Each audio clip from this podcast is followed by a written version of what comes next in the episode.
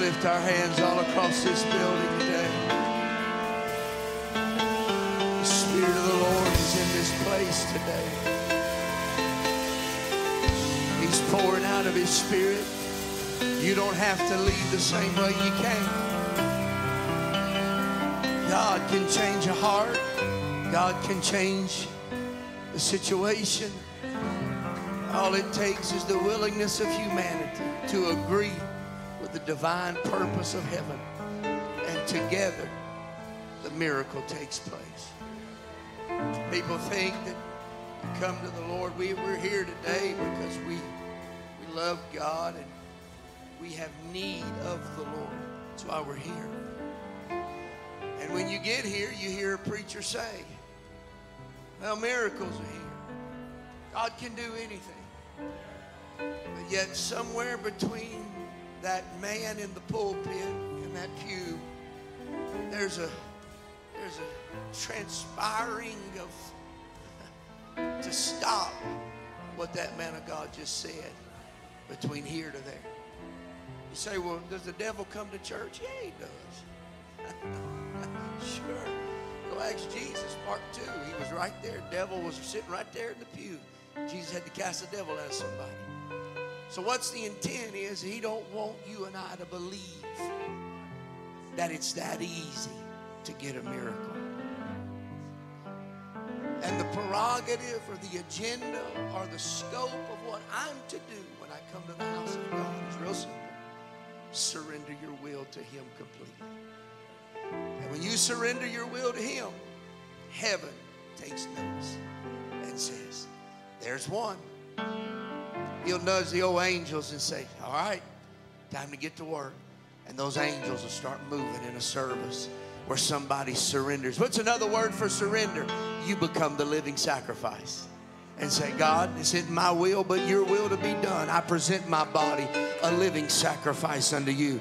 Angels look with great intent on somebody that builds an altar. One more time before we go into the Word of God.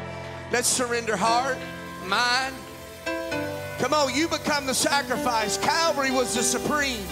But then he gave us a pattern. He said, pick up your cross, follow me. If you want a change in your life, you got to surrender to the Spirit of God, the work of His Spirit. Jesus, by the authority of your name today, every willing heart, God, I pray for transforming power to move in this congregation today like never before. Unprecedented miracles. I declare over this congregation today that God, you will complete what you have intended and purposed for the people of God. Clap your hands to Him if you believe that today. I feel the help of the Holy Ghost. God bless you. Sunday school, you're dismissed. Remember camp meeting. The Fontenot has already mentioned it starts Tuesday night. Those of you that can be there, you don't want to miss it. Be a tremendous week. Brother Raymond Woodward will be the day speaker starting Wednesday, Thursday, and Friday. Night speakers are, it's a mix up between different ones. Uh, Brother Bernard's one, and uh, just different ones. It'll be a great, great camp. And, uh, and I'm not saying that to entice you uh, by the speakers. I don't want us to have preacher religion. I want us to have God religion. But I go because I'm hungry for God and I want to hear from the Lord. And uh, I thank God for everything that our district does in trying to uh, make things available. We've got men's ministry, women's ministry, camp meeting, youth camps, uh, young adults, singles ministry. We have all of that coming from the district. And I thank God for the events that they're doing the best they can through an administrative effort to set a stage and a platform that somebody can get what they need from God collectively over the state. And I thank God for that. I want you to remember uh, Sister Hannah. She uh, was texting us, I guess, Thursday or Friday uh, with her flights. And looks like everything's okay. But remember her in prayer those of you that committed to cover her every day, please don't get your commitment. Uh, that young handmaiden of the Lord is depending on the prayers of this church to cover her and to keep her uh, until she gets home. And I, I'm not praying that from a perspective of I'm worried about some some some devil wherever she's at. I ain't afraid of that. I just want the will of God to be done and God use her. I've seen some of the neatest things used through some of the most inconspicuous people. People that are quiet and shy and seem like, man, they don't pack a whole lot of punch in their speech. Boy, they walk with God and you can feel the presence of God with them. I want her to demonstrate that and, rep- and exemplify that when she gets on foreign soil and God use her and it be a reflection not only of God but of our church and what God's doing here in Indian Village. This is what it's supposed to be. You send them out. I want her to come home, but if the day ever came that that's what God called her to, then hey, pack your bags, get on the road, and get out there because we need all we can get on the field to cause the kingdom of God to be enlarged. I believe it. The apostolic church is a sending out church, it's not a retaining church. We have retained and held on to. I, don't want to retain that. God forbid the day ever come the Lord would ever call my son or my son in law and daughter in law and family or, you know, or call my old dad. Man, dad, just think if the Lord called you to Zimbabwe. I'd miss you, but I want you to go. I'd miss you, but you know, whatever it takes to see this thing wind up and that the coming of the Lord can be close or, or here. That's what this is all about. We don't come to church just to hear a fancy sermon. We come to be saved. If you got your Bibles, Matthew chapter 18 or chapter 17 chapter 17. Beth, is that you back there? Yeah, Mark, keep Mark 11, 23 through 26 handy. Mark 11, 23 through 26. Jot down Isaiah 44 and 3. I don't know if I'll get to it, but if I do, you got it, and you can pop it up there real fast. Matthew 17, and let's start with verse uh, 18. Jesus rebuked the devil, and he departed out of him, and the child was cured from that very hour. This was a son, a boy that was vexed with the devil, demon possessed. The Bible calls him, he was a lunatic and uh, troubled, would cast himself into the fire. Jesus delivered him. The child was cured from that very hour. That's the backdrop of, of what's about to take place. Then came the disciples to Jesus apart and said, Why could we not cast him out? Jesus said, because of your unbelief. Boy, Jesus just don't hold no punches, huh? He didn't say, oh, boys, it's okay. It's going to be all right. He said, no, you're full of unbelief. He went straight to the source of the problem and said, listen, let me tell you. But now here's what Jesus does. He don't ever tell you what the problem is without giving you a remedy. And every preacher should do the same. We give you the problem, but now let me give you the remedy. Jesus said, For verily, verily, I say unto you, if you faith as a grain of a mustard seed, now here's the remedy. Ye shall say unto this mountain, Remove hence to yonder place, and it shall remove, and nothing shall be impossible unto you. Howbeit, this kind goeth not but by prayer and fasting. Now, we're going to talk a little bit about that here in a minute, but I want you to turn again. Beth, have Mark ready here in a little bit. This is one you don't have, and if you get there, good. If not, but keep Mark. Go to Genesis, those of you that got your Bible. Genesis chapter 22, verse 1. It came to pass, these things that God did tempt Abraham said unto Abraham, and he said, Behold, I am, here I am. He said, Take now thy son, thine only son Isaac, whom thou lovest, get thee into the land of Moriah, and offer him there for a burnt offering upon one of the mountains which I will tell thee Abraham rose early in the morning, saddled his ass, took two of his young men with him, Isaac his son, and clave the wood for the burnt offering, rose up, went with the place of which God told him. Then on the third day, Abraham lifted his eyes, saw the place afar off. Abraham said to the young men, Abide ye here with the ass. I and the lad will go yonder and worship and come again to you. Abraham took the wood of the burnt offering, laid it upon Isaac his son, took the fire in his hand and the knife, and they both went them together. And Isaac spake unto Abraham his father and said, My father, he said, Here I am, my son. Behold, the fire and the wood, but where's the lamb? Abraham said, My son, God will provide himself a lamb for a burnt offering. So they both went together. Today, I, I have asked the Lord, I said, God, as always, Lord, just what's your, what's your will? What do you want for tomorrow? And last night, the Lord began to direct me to Matthew and Mark. And then this morning early, He directs me to, to Genesis. And this thought is what I felt the target is for today. God wants somebody to understand this mountain. What are these mountains all about? We hear about them in the Bible. But today I want to talk about mountains of purpose mountains of purpose. If you would, put your Bible down, lift your hands. Ask God to talk to us today. Jesus, we need you here today more than anything in this world. We're desperate for you. We are so dependent upon you. God, I ask you for your help, your strength, your favor, and let mountains of purpose be realized today more than anything in this world. Let it not just be a sermon but God, speak to our hearts. We're hungry here today, Lord. That's why we came. Speak to us today, God. In the name of Jesus, we pray. God bless you, and you may be seated.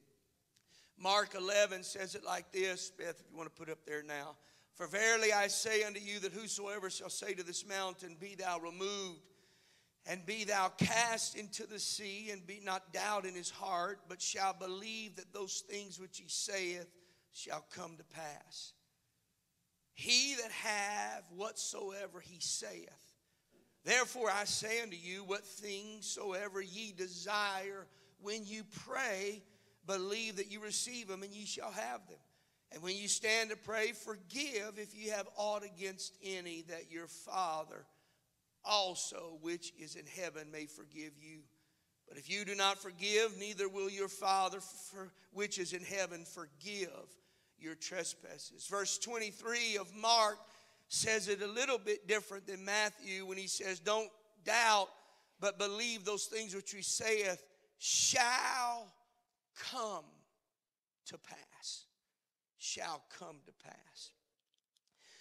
I, am not today coming with a message of, and, and so many times these scriptures are interpreted uh, name it and claim it. That's kind of the, the, the cliche. You say whatever you will, and you're going to get it just like that. You know, speak it, and, and, and you're going to get a. Uh, today, I speak this, and we're going to have a whatever, you know, a new car or a new home or whatever it is. I believe in death and life is in the power of the tongue, and I believe what we speak does have great merit. But I do not believe that what I speak is going to put God in a proverbial position of me ringing a bell and he's my servant and now he's going to respond because today I decided to say something in faith and all of a sudden God's going to move and he's going to move a mountain. It's not what I'm advocating today, nor is what I'm preaching. But allow me just for a minute to bear witness to some things here. He's speaking when he says a mountain of that which is impossible. He's speaking of something that is immovable. Last time I checked, a mountain don't have arms and legs. Last time I checked, a mountain really can't be moved. I, don't see excavators moving Mount Everest. I, I mean, I'm not saying they can't. I mean, maybe with modern technology they can. But for the most part, what Jesus is saying, speak to this mountain and it's going to be cast into the sea. And he said, Whatever, if you don't doubt in your heart, but whatever you're believing, it shall come to pass. We leave out the shall come to pass when we speak to the mountain. We think that immediately when I speak to it, and rightfully so, you keep speaking to that immovable, seemingly impossible situation in your life. I believe that. I've preached it. I, te- I taught it even from the perspective of Jesus said it like this Ye, Y E, you, you speak to the mountain. Because there's things that only you can speak to that I cannot. You cannot speak to my mountain. I can pray for you and I can take spiritual authority over things in your life that are plaguing you, tormenting you under the fivefold ministry and delegated authority. But then after that, when it comes down to Monday, Tuesday, Wednesday, Thursday, Friday, and Saturday, and even Sunday, there are mountains that you're going to face on those days that only you can speak to. I can't speak to it and say, God, I speak to his mountain. God may honor and love it, but really, according to scripture, you got to speak to your own mountain. So don't leave here saying, I'm, I, am negating the power of the spoken word. No, no, no, no, no. I'm trying to incorporate an understanding that when you speak to the mountain and it don't move right away, you got to understand there's a shall come to pass that's taking place that you cannot see. You say, Well, Brother Benoit, what do I do in the meanwhile? I'll tell you what you do. You're going to overcome what's not happening today with a faith that God's going to do it tomorrow. And when the sun gets up tomorrow and it looks like the mountain's staring me eyeball to eyeball and that impossible situation still ain't changed changing. I'm going to speak to it again with an understanding now, saying, in God's time, something's going to come my way and cause the immovable to be moved out of my life.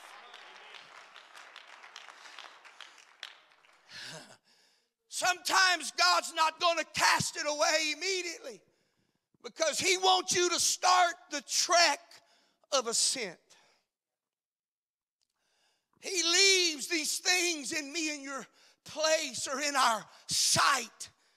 Life is hills and valleys. I, I, spoke of this Wednesday night when God was speaking through Moses or to Moses and telling him in Deuteronomy 11, he said, Where you're about to go in Canaan is the land of hills and valleys.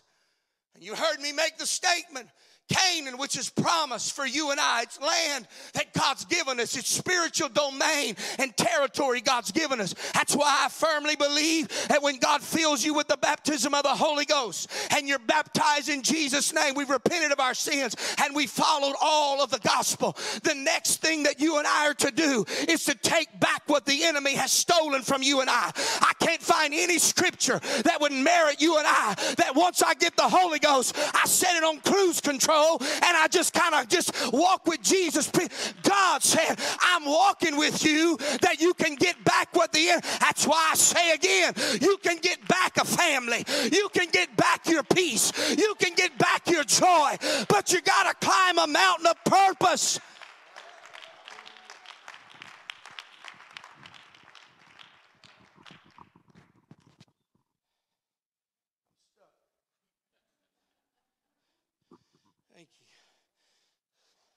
Little fat.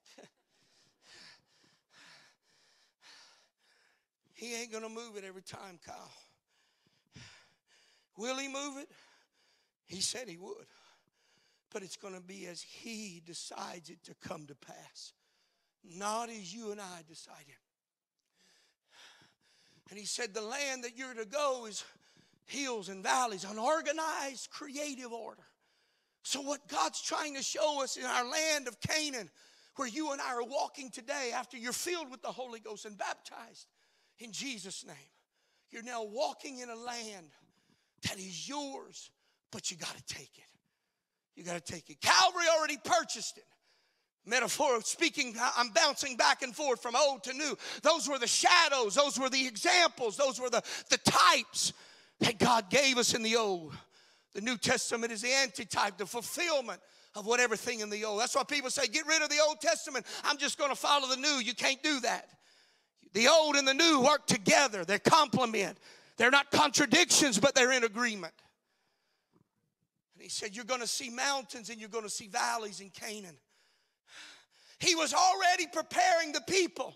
There's going to be tough terrain you're going to walk on, and things and places you're going to face that seemingly are going to be impossible. I, I, feel sometimes for the children of Israel, they were not soldiers. They were slaves out of Egypt. They didn't know how to wield a sword, they didn't know how to do a bow and arrow.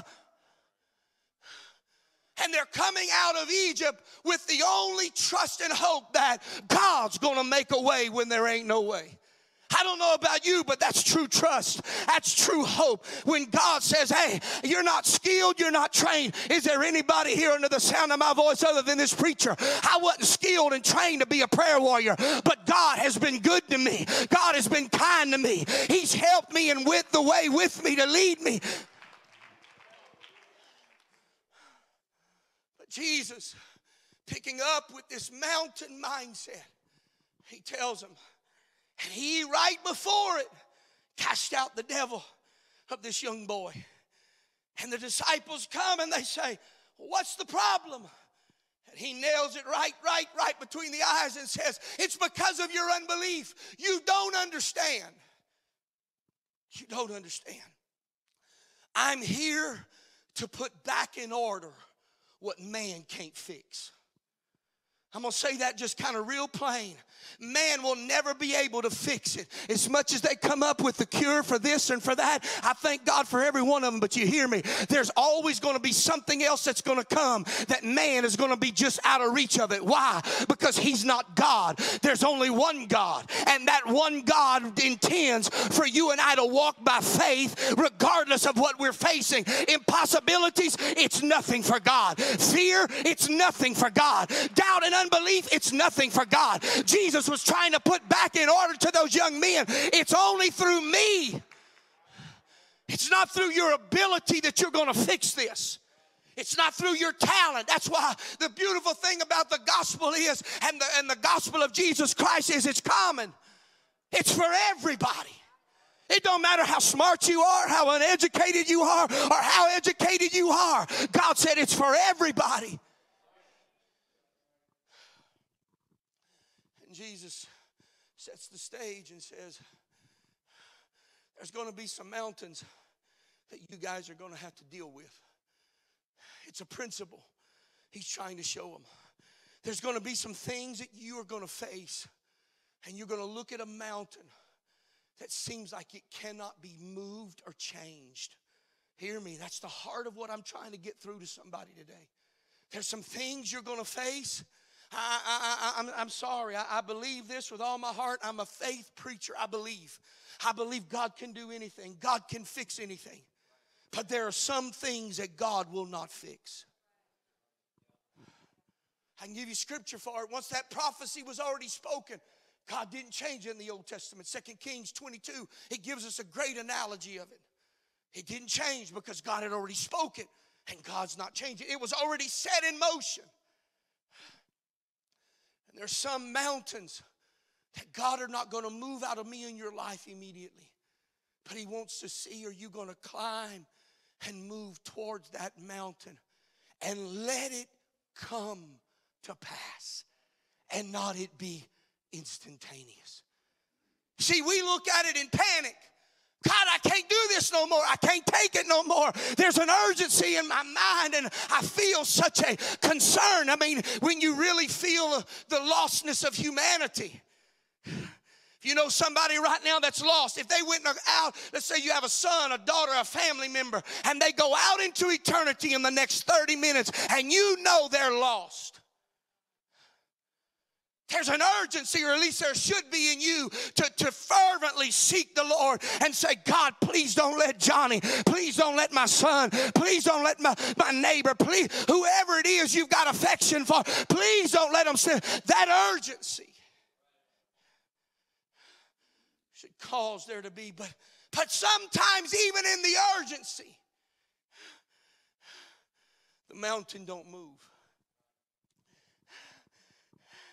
So, do I give up, Brother Roger, and just say, well, here it is? Here's fatalistic spiritual thinking. And it ain't spiritual, that's the wrong word. Fatalistic thinking. Well, I guess God's will would just be done, and you just kind of back off. No, that's not what Jesus was trying to teach them. He said, It shall come to pass There's a timing to when God is going to honor your faith.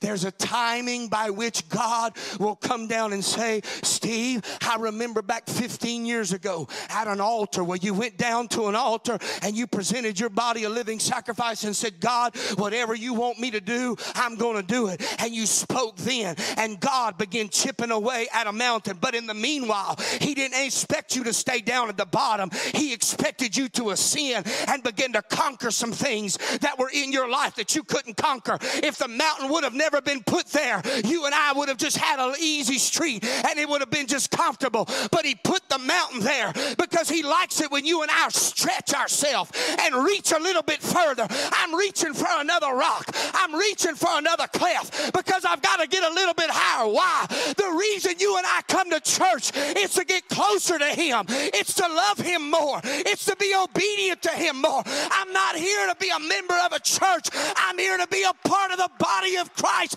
That when that trumpet sounds and the dead in Christ are raised, you and I will be a part of that number. There's mountains of purpose. God's trying to save us. God's trying to move us. But if we don't overcome our fear of the mountain, our frustration of the mountain. You know how I can tell people are frustrated? They don't praise God. People that don't praise God and have a little bit of spark in their eye for the things of God, they're frustrated against God. They're frustrated with life and they take it out on God by lack of praise. They blame God for their life and their son or daughter and family being crazy and living sinfully. So they say, Well, I'm just not going to praise the Lord. So they don't lift their hands, they don't lift their voice. And they don't give God that heartfelt prayer of longing for. That's what they were created for. So we get frustrated because in that moment, the mountain ain't moving, Brother Daryl. And I'm tired because I'm climbing something that I feel like it's not fair. I should have to climb this mountain. It's not right. It's not. It's not fair. I didn't ask for this mountain. I didn't ask for this problem. I didn't ask for this scenario in my family. But here I am, and I'm looking at a mountain that seems like will never change. Is there anybody here other than this preacher looking at mountains that seemingly are immovable? It'll never change, Sister Linda. I look at some things and I look at relationships and situations that God, short of you, I, I, I, in the eyes of man, through my natural eye, that ain't never to change. They'll never get over this. They'll never. That's why Jesus, when he goes into it, he adds another part to a little different in Mark when he begins to say, This can only come about by prayer and fasting. Why? Your prayer and fasting don't move the mountain. Your prayer and fasting ain't to make the devil come out quicker. The prayer and fasting is for you to teach you how to overcome. But what happens is, Kyle, my prayer becomes humdrum. My prayer becomes just kind of lethargic. My prayer becomes just something I just, I love you, Jesus, I thank you. And I lose the impotence. I lose the hunger. I lose the desire. I lose this because the mountain seems so big. It seems like I ain't never going to get over. God help us. God help the church that we never lose our hunger and our desire to see the impossibilities of man to be made possible by the hand of God in our life. God in this end time is going to do things we've never seen, but you got to keep climbing. You got to keep reaching. You got to keep desiring with a fervent heart.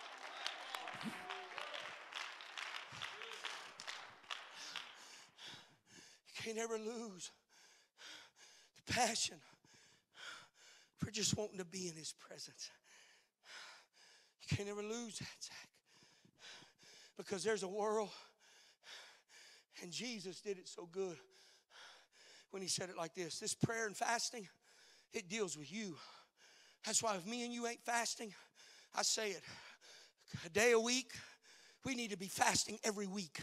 If we're not praying and fasting, we're not going to overcome the mountain of purpose that God put in us. He's wanting you and I to climb it because there's something up top of it. Mark, it wasn't an accident when Jesus did here. For, for Matthew, it was a devil possessed boy. For Jesus, it was the fig tree. He talks about a fig tree. And he came, and the Bible says that it had leaves and there were no figs on it. What's the reason for that? And Jesus cursed that tree because figs come after, or the leaves come after the figs. I ain't no farmer, but that's what they say. if it's wrong, then go say what they say. but I think I got some fig people up in here that would say, the figs come and then the leaves. And Jesus came and it was leave time and there were no figs because the time had already passed or it had not bore fruit and Jesus cursed it.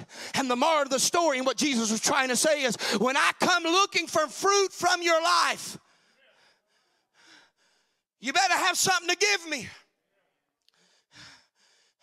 There better be something in you that we, because then from there he goes into the mountain. There better be something in you because you don't know, but there aren't verses, okay? But let's let's go with the scripture. The next verse tells you there's a mountain coming.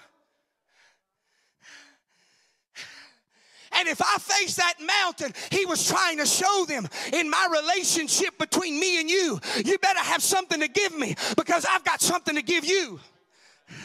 And as long as you and I stay in the relationship, I'm going to give you something, but you got to give me something back. You got to give me unfettered praise. You got to give me fervent prayer. You've got to give me worship from the heart. You've got to give me faith. You give me that, and I'll give you something back. You say, Benoit, what are you saying? I'm saying what Jesus was saying. If I don't incorporate that in my life, Micah, when the mountain comes, I'm going to crumble at the base of the mountain instead of look at the mountain and go, there's purpose here. There's something God wants to do in my life. And God's wanting to move me up a place. And Jesus, relentless like he was, slips in the mountain and say, it's going to come to pass. But then he comes on the backside and says, but if you don't forgive, it almost looks like Jesus is schizophrenic. He's bouncing all over the place. He's talking about fig trees and farming. Then he goes to mountains and then he goes down to forgiveness. He's not crazy. He had a very specific point. He was telling them, You got to be in relationship with me first. And then after that, the mountain ain't nothing. You're going to climb it. But a key to you overcoming, you got to have love one for another and to another in your brothers and sisters and forgive. Or your mountain won't go away. Some mountains are moved by perspective. Let me qualify it. You're my mountain, and you're in my way. You're probably you represent everything that God ain't doing for me. You're my problem. You're that situation that won't get remedied. Watch. But you know what? I'm going to overcome. You got to overcome. And I overcome him and I start climbing. Come here, David. Stand right here. You a mountain, my God. Need oxygen tank. You and Kyle. High as y'all up with y'all's head. He's a mountain. But I start climbing him. Go down. I start climbing him. Go down. Go ahead. Get on your knees. You'll be all right.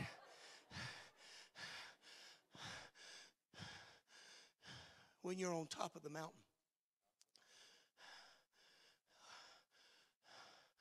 when I'm starting to come down the mountain, watch. It's perspective. It ain't a problem no more. What you thought you couldn't overcome, you overcame. Now here's what I wrote down. The Lord spoke to me 6:15 this morning so clearly when I began to pray this. And I began to say it back to him and he said it back to me. Don't let me lose what I need in the overcoming process. Now watch me. You start moving towards that mountain and it starts getting sticky, Brother Mark can tell. I'm getting sweaty. Is there anybody other than me? It's just hot outside. And let me tell you, when it's hot, people are grouchy. Holy Ghost or no Holy Ghost, Brother Sean, we're grouchy. I'm sticky, I'm sweaty. Ain't no justification. I got to be good. But it gets hot, you get irritated. I'm climbing the mountain, it's hot, it's irritating. I got busted up knuckles because I'm climbing a mountain in dress shoes. Whatever. You're frustrated. Why should I have to climb this thing? This was never part of the plan when I got the Holy Ghost and I started living for God. Things were supposed to be easy. God was supposed to fix my brain and my health and my wealth, and everything was going to be great. Whoever told you that lied to you. There's no such thing. If you're robed in flesh, you're going to face trouble tribulation and problems in the flesh. You're going to deal with yourself more than you have to deal with people. People go away at night, hopefully, and then you're just faced with yourself. In the mirror, wrestling in the bed through the night, early morning prayer. It's myself myself, my own will, my own struggle, my own battle. Let me help somebody right now. You're climbing a mountain. Don't you give up now. Don't you throw in the towel now. There's something waiting for you at the top. And before long, that mountain's going to be in your rearview mirror. Thank you. So, did God move it? Or did through your overcoming, it was moved?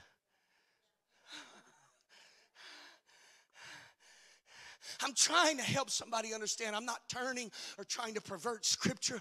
I'm trying to get you to see what Jesus was saying. The Spirit of God can do all kind of things. Yes, we sang about it today. I speak to that mountain, and if God, it can be thrown into the sea. But a lot of times, more time than not, Brother Roger, I spoke to a mountain and it didn't go away. But what I found was I was climbing when I didn't even know I was climbing. And I got a little frustrated about this and that. And I kind of wanted to give in and just say, you know what, I'm tired tired. I don't feel like praising. I don't feel like worshiping. I don't feel like being faithful. I don't feel like doing nothing right now. I'm tired. But I kept climbing and I kept climbing. And even in my frustration and even in my disappointment and even in the letdown of people or things or situations, I kept climbing. Why? Because I got a glimpse of something. There's a purpose at the top. And if I can get to the top, I'm going to see Jesus like I've never seen him before. I'm going to see him. That's what living for God is all all about. It's not about tickling sermons, sermons that tell you what you want to hear. It's sermons that are going to transform me. That I see Jesus like I've never seen him. He said, You got to forgive. You got to let it go. Forgive them. I'm going to say it again for somebody. Forgive them. Forgive them. I just can't. I'm, I'm trapped. I, my mind just don't. That's why the mountain's there. I can't break out. That's why the mountain's there. God put that thing there that you'll climb. My prayer for you is this, and my prayer for me the same. Don't make a camp out halfway up the mountain. Don't build a building halfway up the mountain and say, This is going to be my home. Or worst case, don't stay at the base of the mountain and say, Well, if it's God's will, an angel will tell me and I'll start climbing. Don't be so fatalistic in your thinking. If God put the mountain there, if He put the problem in front of you, then God expected you to move forward. You got to remember when they came out of Egypt, what was the thing that got rid of Pharaoh? It was them moving forward into a Red Sea. Sometimes you moving forward is the only thing going to take care of the enemy that's chasing you down. You stop, and Pharaoh going to tear you up. You stop moving forward in God. He's going to tear up you and your family, Micah. But if you'll keep moving forward, Keep climbing.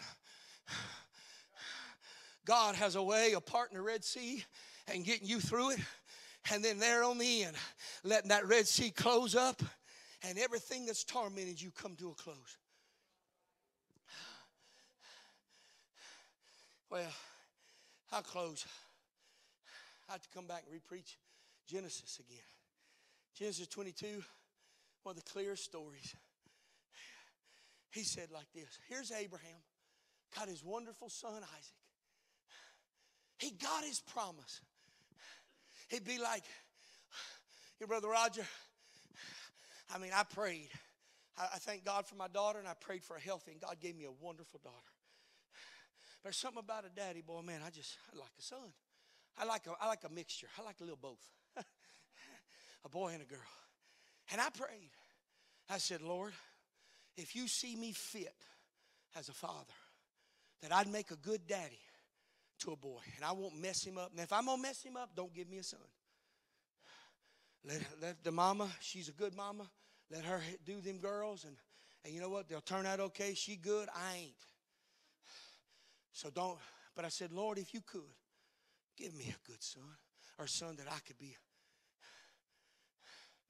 And he did. My promise. I ain't taking away from your sister, so don't get big headed. I'll thump it. Y'all are equal. There ain't no favorites in my family. But the promise that Abraham held, Isaac, Sarah couldn't have no babies. He's got his promise, Brother Perkins. And he goes, All right, go to 22, Beth. Verse 1. He says, Come on, I need you to kind of head this way, boy. Next verse. He says, Now I want you to take your promise, the one you love, I want you to get where? To one of the mountains, and you're going to give sacrifice. Abraham's going, Yeah. See, because altars and sacrifice meant encounter with God. And Abraham's fired up. I'm about to get another promise. I'm about to just see God. I'm about to get another goosebump. I'm about to just. He says, All right. Start heading up the mountain. Next verse. And Abraham rose early in the morning, saddled the ass, took two of his young men, and he got Isaac the promise, clave the wood for the burnt offering. Abraham still, and he went to the place where God told him. Next verse. And on the third day, Abraham lifted his eyes and saw the place. Next verse.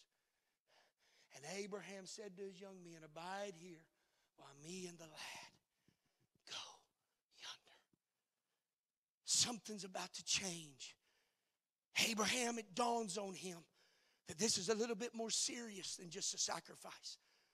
I know God's asking for something, but maybe God was going to do something different.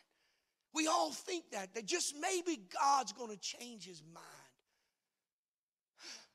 Maybe God's going to just come down and say, No, you won't ever have to go through it again, but God don't. Maybe you're never going to have to struggle financially, but God don't. Maybe you're never going to have marital problems, but God don't He allows things to happen that don't make sense and hurt. He says, We're going yonder to worship. There's something going to happen on that mountain regardless of what it costs me. I'm going to see God like I never seen him before. Next verse. And Abraham took the word burnt offering, laid it on his eyes, and took the fire in his hand knife, and they went both of them together. Next verse. And Isaac spake to Abraham and said, Father, and he said, Here I am, son. He said, Behold the fire, the wood, but where is the lamb? Next verse. Abraham's son, God, right there. I, I can't pass it. It's just too good. He said, God Himself. Isaac was a type of Christ. And Isaac lays him down, himself down willingly as the sacrifice on the altar. Christ willingly laid, he said, I, I have the power to lay my life down and I've got the power to pick it back up. This commandment I received of. It's my choice to, I willingly lay it down and Isaac willingly lays it down. But now Isaac becomes now a double type. He not only is the one as the son laying himself down, he now becomes the sacrifice and the lamb. And this is why he says, For God Himself. That's why Jesus was not Jehovah Jr., it was God Himself the father of creation, manifesting himself in the body of Jesus Christ. God Himself laid down His life. You say, Well, I don't understand that. Then eh, help me to understand. How can God, that is a spirit, die? He can't. He has no blood. A spirit has no blood. For God to lay down a life, the life is in the blood. For God to lay down his life, he's got to have blood to redeem you. So he houses himself, and he said, God himself will provide a sacrifice. Next verse.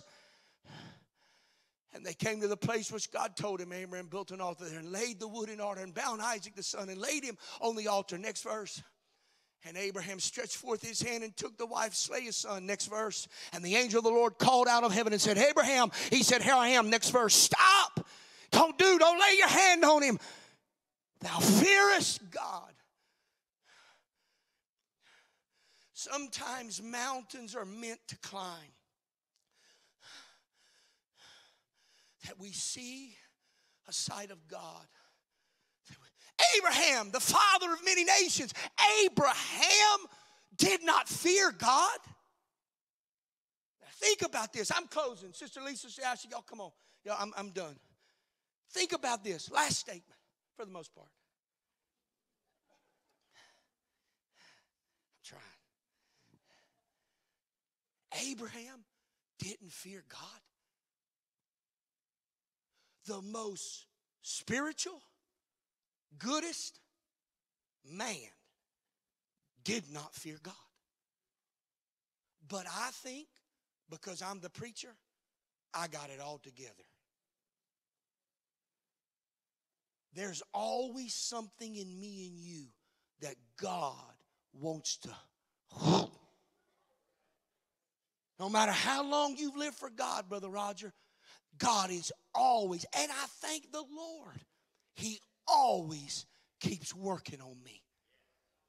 Abraham had to learn and solidify and lay the foundation. I fear the Lord more than I fear anything else. If you and I will keep climbing the mountain, you're going to see something in God you ain't never seen. There's a purpose that God put it in our life. But the struggle, Brother Roger, is I just don't feel like climbing today. I don't feel like dealing with it today. I don't feel like dealing with this or that mountain in my life today. I don't feel like dealing with my family today. I don't feel like dealing with the chaos and the confusion of this world today. But if you and I don't learn, God ain't never going to just, until the end of time, there's always going to be a world full of chaos and confusion. It ain't going to change. So if I can learn how to overcome the mountains I face in life, when you and I start to climb, we're going to find something up top that we never saw before. We're going to see God like we've never seen him. Stand with me.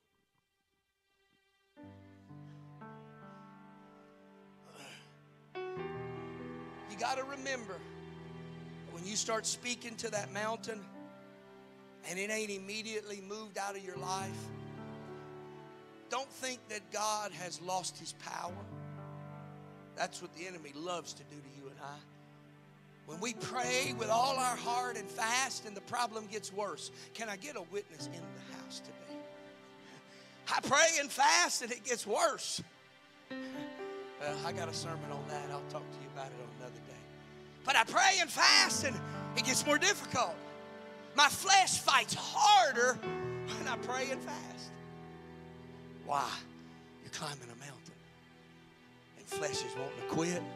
Flesh is wanting to say there ain't no use. And the enemy's coming in between all of that saying, God just don't do that for you. He does that for other people. I'm here to declare God's no respecter of persons. And if you'll keep climbing the mountain and reaching for something you cannot see and even understand. Isaac, Abraham didn't have a poor old Isaac, he, he just being drawn. Come on, boy. You coming with me? you don't really have, hey, Dad, where's the sacrifice? What we doing, man? Let's, come on, let's worship. And he goes, well, this is going to be a little different, son. You're the sacrifice. Lay down. You don't ever fight nowhere in there that Isaac fought back. He never fought God. Because a true sacrifice, when you truly present your body a living sacrifice to God, when you really give yourself, you won't fight back. It's like, okay, God, whatever, take me. Take whatever you want. Just let your will be done that I can see you like I've never seen you before. Because to that mind and heart that says, God, that's all that matters is you. God says, I'll open the windows of heaven and do something in you and pour out. I'll let you see things you've never seen. I'll open doors. The gate of heaven will open. Go read the rest of Abraham's story. He said, I'm going to bless you and the gates. That word gate in the original Hebrew translate the same word gate in cities. He said, and you're going to have authority over these things that have held. In other words, when you get to Canaan, you're going to take over the city. I'm going to give you authority. Is there anybody want to walk closer to the Lord more than ever in these hours? Is there anybody wanting to just overcome some things in your life and your mind? Here's what I'm trying to encourage you with today. Let's overcome it by climbing the mountain. Step out that pew. Come with me to the front, lifting our hands and our hearts. God, we're all climbing a mountain today. From the preacher to the back door, there's nobody exempt. God, I'm facing things that seem like will never change. Circumstances that I don't know if I can overcome. But today, I'm going to overcome it. And I'm going to, this is how you overcome. I climb. You overcome by keep moving forward. You don't become numb and you don't become disillusioned. There's still a God on the throne that's reaching for you and I. And He cares about what you and I are facing and going through. Come on, lift your voice right now. Lift your voice and declare it to Him Jesus, you're the author and the finisher of my faith. I'm not going to stop my chapter short. I'm going to overcome this situation. I'm going to overcome it in my heart. I'm not going to be frustrated. I'm going to lift my hands, my voice. I'm going to lift my heart to you right now. That's my sign of I'm climbing with you, God. It's a mount of purpose. Come on, lift your voice right now. I feel the strength of God moving in this place.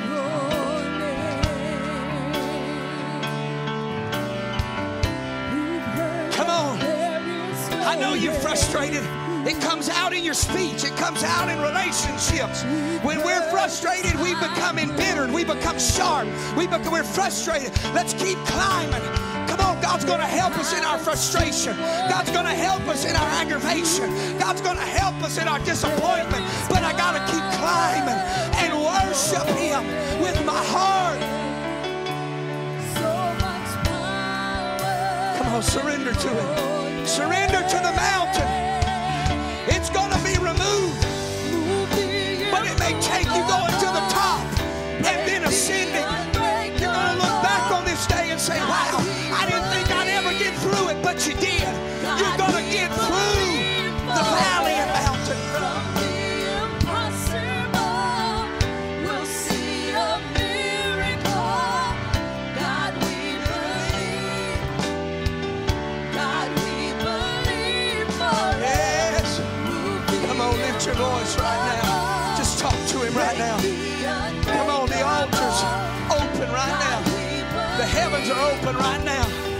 open right now.